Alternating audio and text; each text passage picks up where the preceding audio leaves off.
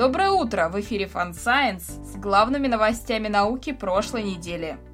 В этом выпуске инопланетное радио, марсианский крот, спрос на лунные ресурсы, премия Breakthrough Prize, новая находка в Египте, карта заповедников и парочка других новостей. Поехали!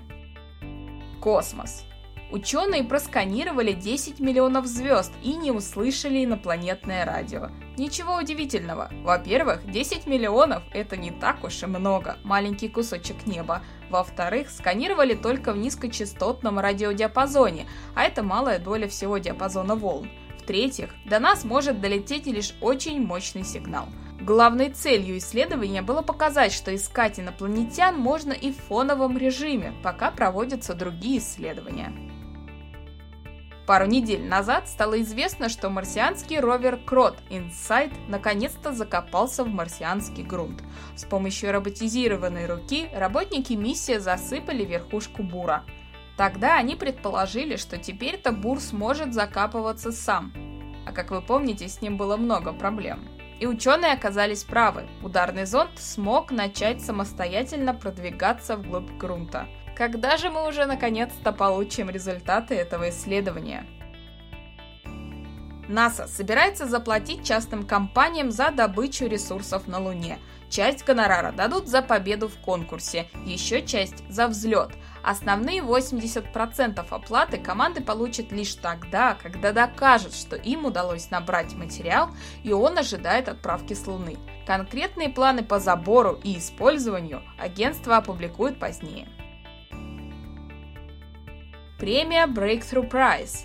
Премию Breakthrough Prize в номинации «Науки о жизни» в этом году вручили за создание технологии, которая позволяет конструировать белки, не существовавшие в природе, за изучение механизмов родительского поведения вплоть до уровня клеток, за обнаружение ДНК эмбриона в крови матери, что дает возможность ранней диагностики генетических нарушений, а также за исследование механизмов очистки поврежденных митохондрий, что открывает возможности защиты от болезни Паркинсона.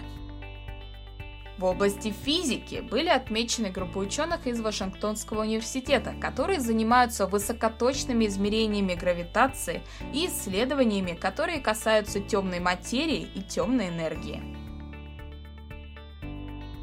Человек и история – Способность переваривать молоко во взрослом возрасте распространилась среди жителей Европы всего за 3000 лет, то есть за 120 поколений. Очень быстро с точки зрения эволюции.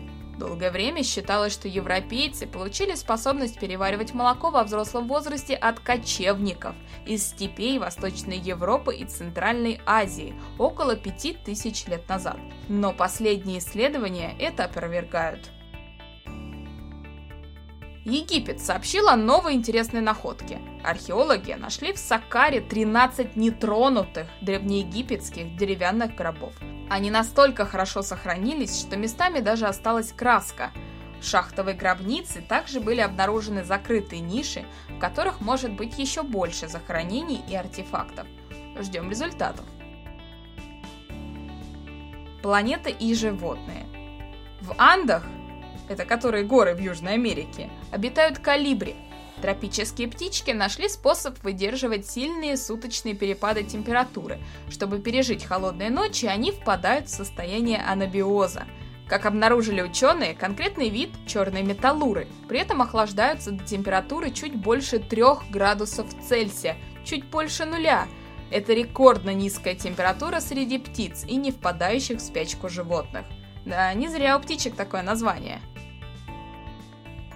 Высокая концентрация углекислого газа в атмосфере позволяет деревьям расти быстрее, а это, в свою очередь, должно смягчать интенсивность изменения климата. И вот оказалось, что чем быстрее растут деревья, тем раньше они умирают.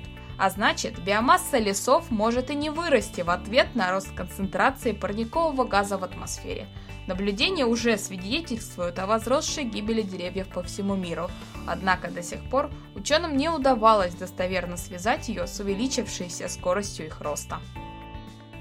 Чтобы спасти планету, нужно сделать заповедными 50% суши, подсчитали ученые.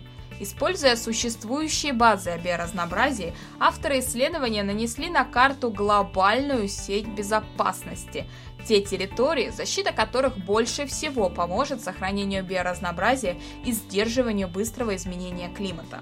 Важно отметить, что авторы не требуют полной защиты этих территорий. По их словам, в большинстве случаев достаточно даже минимального контроля и поддержки.